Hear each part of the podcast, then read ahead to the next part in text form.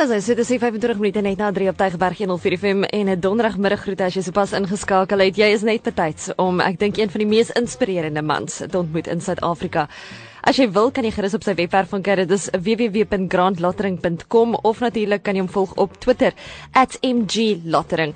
Nou Grand Lottering is 'n uh, inspirerende lewensreis en um, sy passie vir sport het hom van na aan dood tot die kruin van die Alpe geneem in minder as 'n jaar.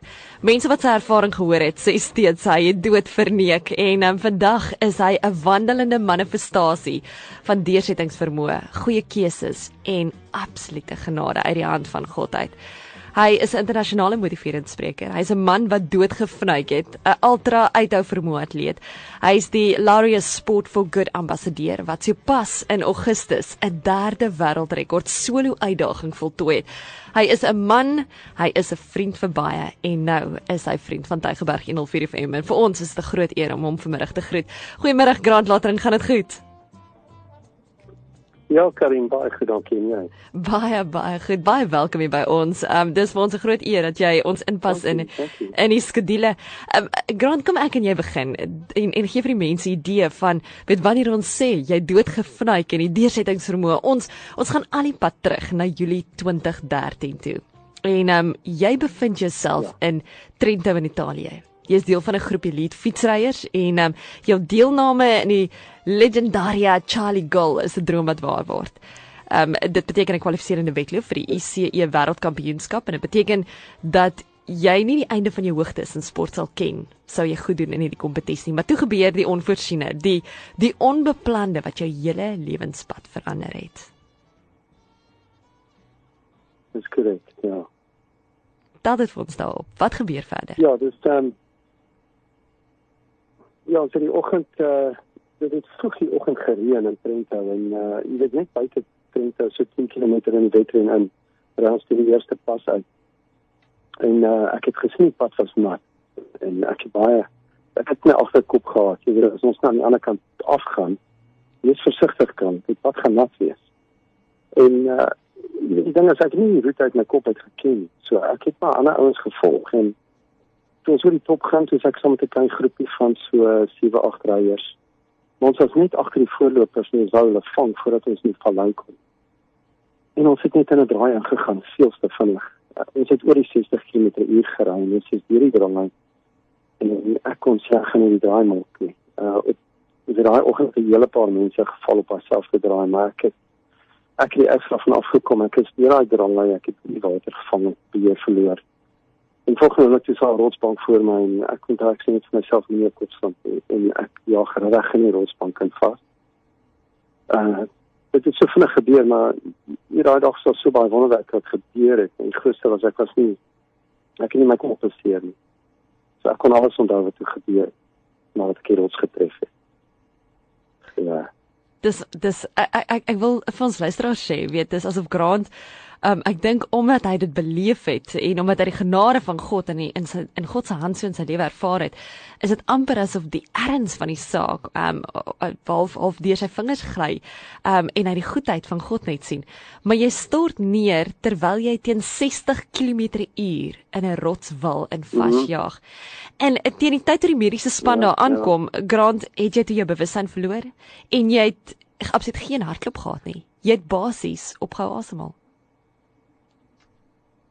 Ja, wat gebeur het was ehm um, jy weet ek het die rots getref en en ek het ek het basies reg daar op my sit beland. Ek was half van die pad, half van die pad af en dit was net op die einde van die draai, so as ek die eerste plek om te gaan lê.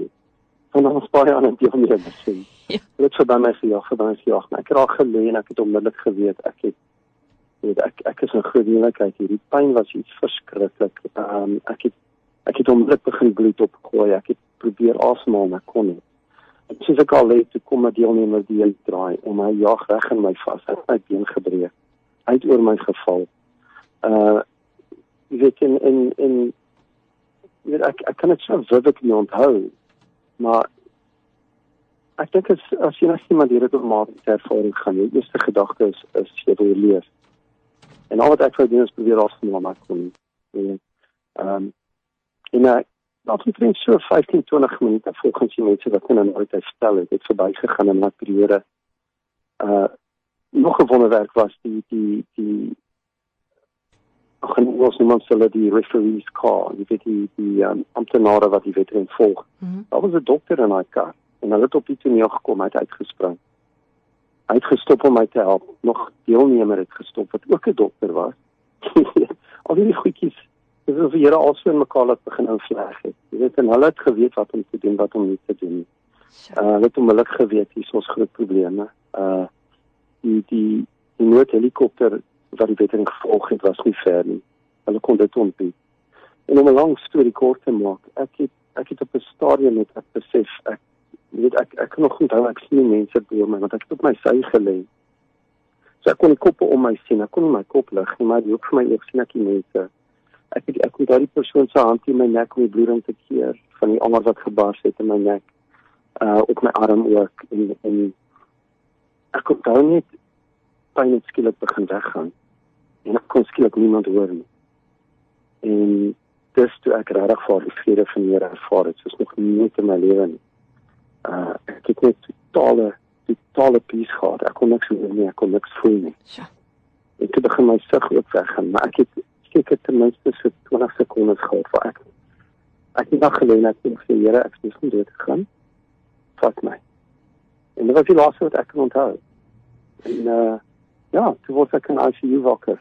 Ja. Ehm Grond ek, ek ek wil hier inkom en vir mense net die idee gee. Ja. Weet op daai stadium terwyl daai dokter um, weet jy op die toneel aangekom het om jou te probeer help, het jy op daai stadium mm. soos wat jy genoem het, inwendige bloeding gehad in jou maag en jou milt het gebars en mm. en are in jou nek en regterarm. Ja, ja. Ehm ja. um, jou jou longe en jou borskas het basies in duie gestort. Jy het frakture van op jou jou bladbeen mm. gehad en jou sleutelbeen. Ehm um, jy het 'n gebreekte sternum gehad, jy het 12 rib frakture gehad. Jy het twee frakture, 'n uh, veelvoudige frakture eintlik maar gehad, weet aan jou rug. Jy jou hele liggaam was basies vergrys gewees. En dis daar waar jy God se genade die meeste ervaar het en die rustigheid, die meeste ervaar uh, ervaar het in die donkerste tyd van jou van jou hele liggaam in jou lewe. Ja, ja, absoluut. Verseker, ja, en en hierdie ding, ek was nie om dood te gaan nie. En en weet as ek dit vir mense vertel wat hierdie Here ken. Ehm um, hulle weet as hulle in daai posisie moet wees. Hulle gaan nie dieselfde reaksie hê nie. Jy weet as jy die Here ken, dan jy vrees nie die dood nie en en en dit is wat so amazing is. Jy weet ek het al gelê en ek my oggend het ek nog in my kamer gebid. Die Here Ek het goed te doen vandag. Ek het 'n jaar geloof voor. Sien my, sien my, dit is my veilig. En tog ek het nog nooit nie eens een sekond teruggekyk en gedink, "Jesus, maar ek het nog gebid en gevra dat dit nie met my gebeur nie. Kyk nou net." Ja. Ek van dit. Ja. Dis net ek het daai totale vrede van Here ervaar. En uh dit was op 'n oomblik wat dit vir my die einde was. Ek het net was daar en ek was glad nie bang nie.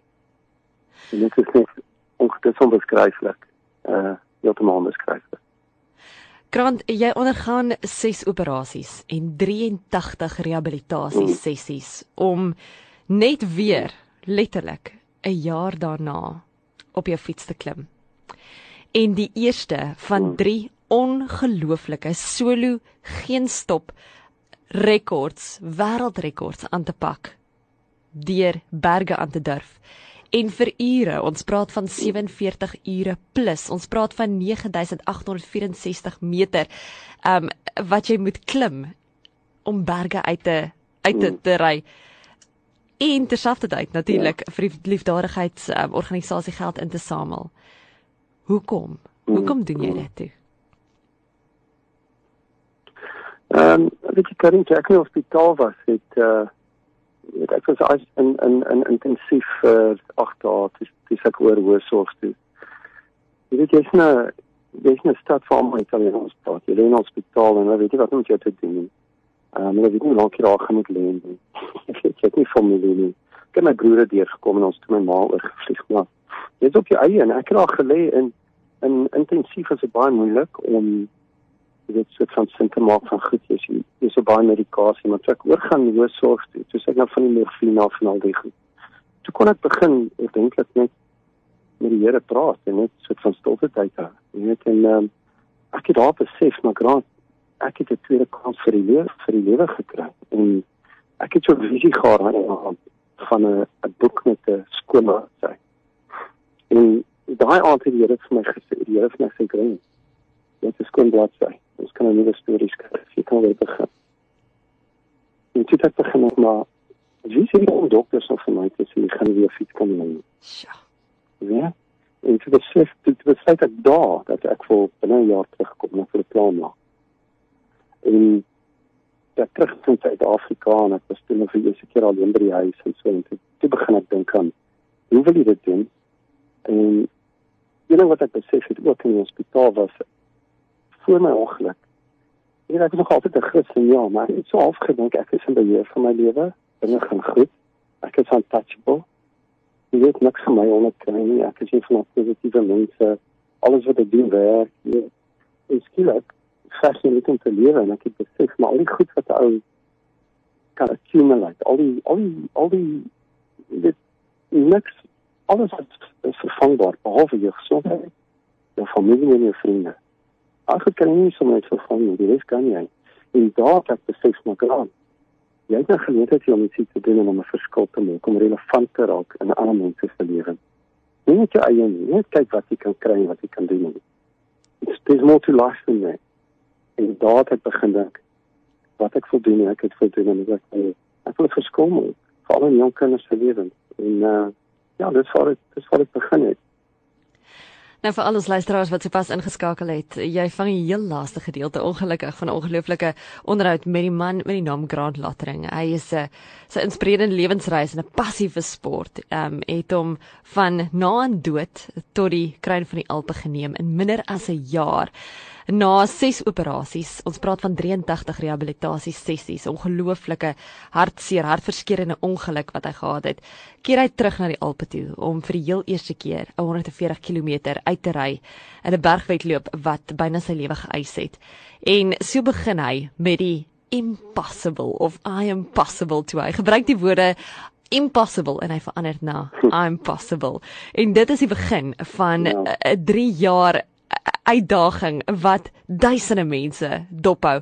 Want in Augustus 2015 is dit toe jou tweede jaar wat jy um, in natuurlike solo geen stop 480 km rit deur die Franse Alpe voltooi. Toe ehm um, het jy natuurlik uh, net nou in Augustus, die 4 Augustus het jy die heel eerste fietsryer, Suid-Afrikaner geword wat 'n 1000 km poging deur die Franse Alpe in meer as as uh, minder as 47 ure afgelê het. Grant, jy het 100 uh, of 1.2 uh, miljoen rand vir 'n liefdadigheidsorganisasie ingesamel. Wat beteken genade vir jou as jy terugkyk? Ja, maar nog dis 'n goeie vraag. Jy weet ek dink wat ek nou kan doen. En ek like dit waar was vir die ongeluk.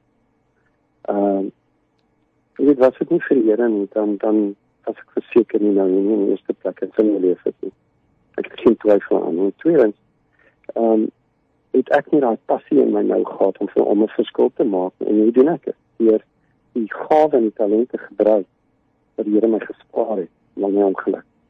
Want daai dokters kan nou nog nie verduidelik hoe as jy nie verlam nie. Maar daai impak na al die al die frakture na al die interne bloede en en beserings gegoed. Dat jy nie verlam is nie, is 'n absolute wonderwerk. So vir my, dit is genade dat daai talent wat ek gehad het, ek het die Here gesê kan behou, maar jy moet dit nou reg gebruik. En ek kan dit doen. En ek doen dit. Dis vir my genade. Dit gaan nie oor my. Baie mense dink jy is hierdie superster en jy ry 1000 km maar ek kon dit nie doen sonder super uh wat die Afrikaanse woord sorry kan nie. Supernatural strength. Yes. Ja. Want yeah. want as ek vir die Here bid en sê Here gee my super bonatuurlike krag. Ek gaan dit nie my eie krag kan doen nie. Ek gaan nie hierdie 1000 km my eie krag kan doen nie want ek moet oor 20 berge ry. Ek gaan amper 20000 meter klim. En ek gaan vir 2 aande nie slaap nie en ek gaan 48 uur met fiets ry. Geen raai bonatuurlike krag. En hy het en hy doen. Dis vir my genade. Dit is genade. Grant Grant Lattering, ek um, moet ongelukkig onderhoud met jou afeindig, maar ek wil graag by jou vra, by jou hoor en en vir jou vra as al 'n luisteraars is wat vanmiddag dalk hy ense woord al gesê het hierdie week van ek weet nie of ek kan deurdruk nie. Dit voel net asof ek klaar is mm. met my lewe. Glo jy God het steeds 'n doel met jou en met ander mense se lewens? Ja, nee, verseker. Uh kyk wat wat wat ek graag sou wil sê nou is my baie gehelp het. Veral in daai toe terugkom van oorsee af en ek moes nou begin die herstelproses en operasies en goed. Ek het my oë op die toekoms gesit. Ek het I put my mind on the invisible. En jy weet die wêreld sê seeing is believing. God sê believing is seeing. So glo en dan sal jy sien. Maar sit jou oë in die toekoms, probeer jou oë afhaal van waar jy is, want dis tog wat geloof is. Nee, dit is iets te sien wat nog nie bestaan nie. Verseker. So ek wil net mense encourage, maak nie saak hoe sleg jou situasie is wanneer jy nou is nie. Kry onmiddellik vir jou iets om na toe te streef. Kry vir jou 'n doel, kry vir jou 'n mikpunt en sit jou oë op daai mikpunt. Dit gaan jou oë afhaal van waar jy is. En en, en hou jou oë op die Here want want hy gaan jou aan daai daai daai daai vermoë gee om invisible te sien en dit gaan ander mense se visible raak. As jy dan kan praat oor waar jy vandaan gekom het. So dit gaan nie net oor jou en die situasie wat jy nou in is nie. Probeer verder as dit kyk van ons vermoë is is onbeperk. Ek dink hier daar's enigiemand wat sy hand kan opsteek en sê ek het my vermoë tot volle bereik, ek kan niks meer doen. God se genade is onbeperk. Hy het ons onbeperkte vermoë gegee. Kan En laat. Ek wil vir almal sê, maak saak wat die situasie hier in is nie. Jou vermoë is onbeperk. Jy kan uit dit uitkom. Grant Lottering. Dankie. Jy is meer as 'n inspirasie. Werklik. Jou deursettingsvermoë en jou absolute geloof in God is meer as net 'n inspirasie. Jy is lewensveranderend en ons waardeer jou tyd. En ehm um, volgende keer kom kuier vir ons in die ateljee. Ja, baie dankie Karin. Ek het dit geniet.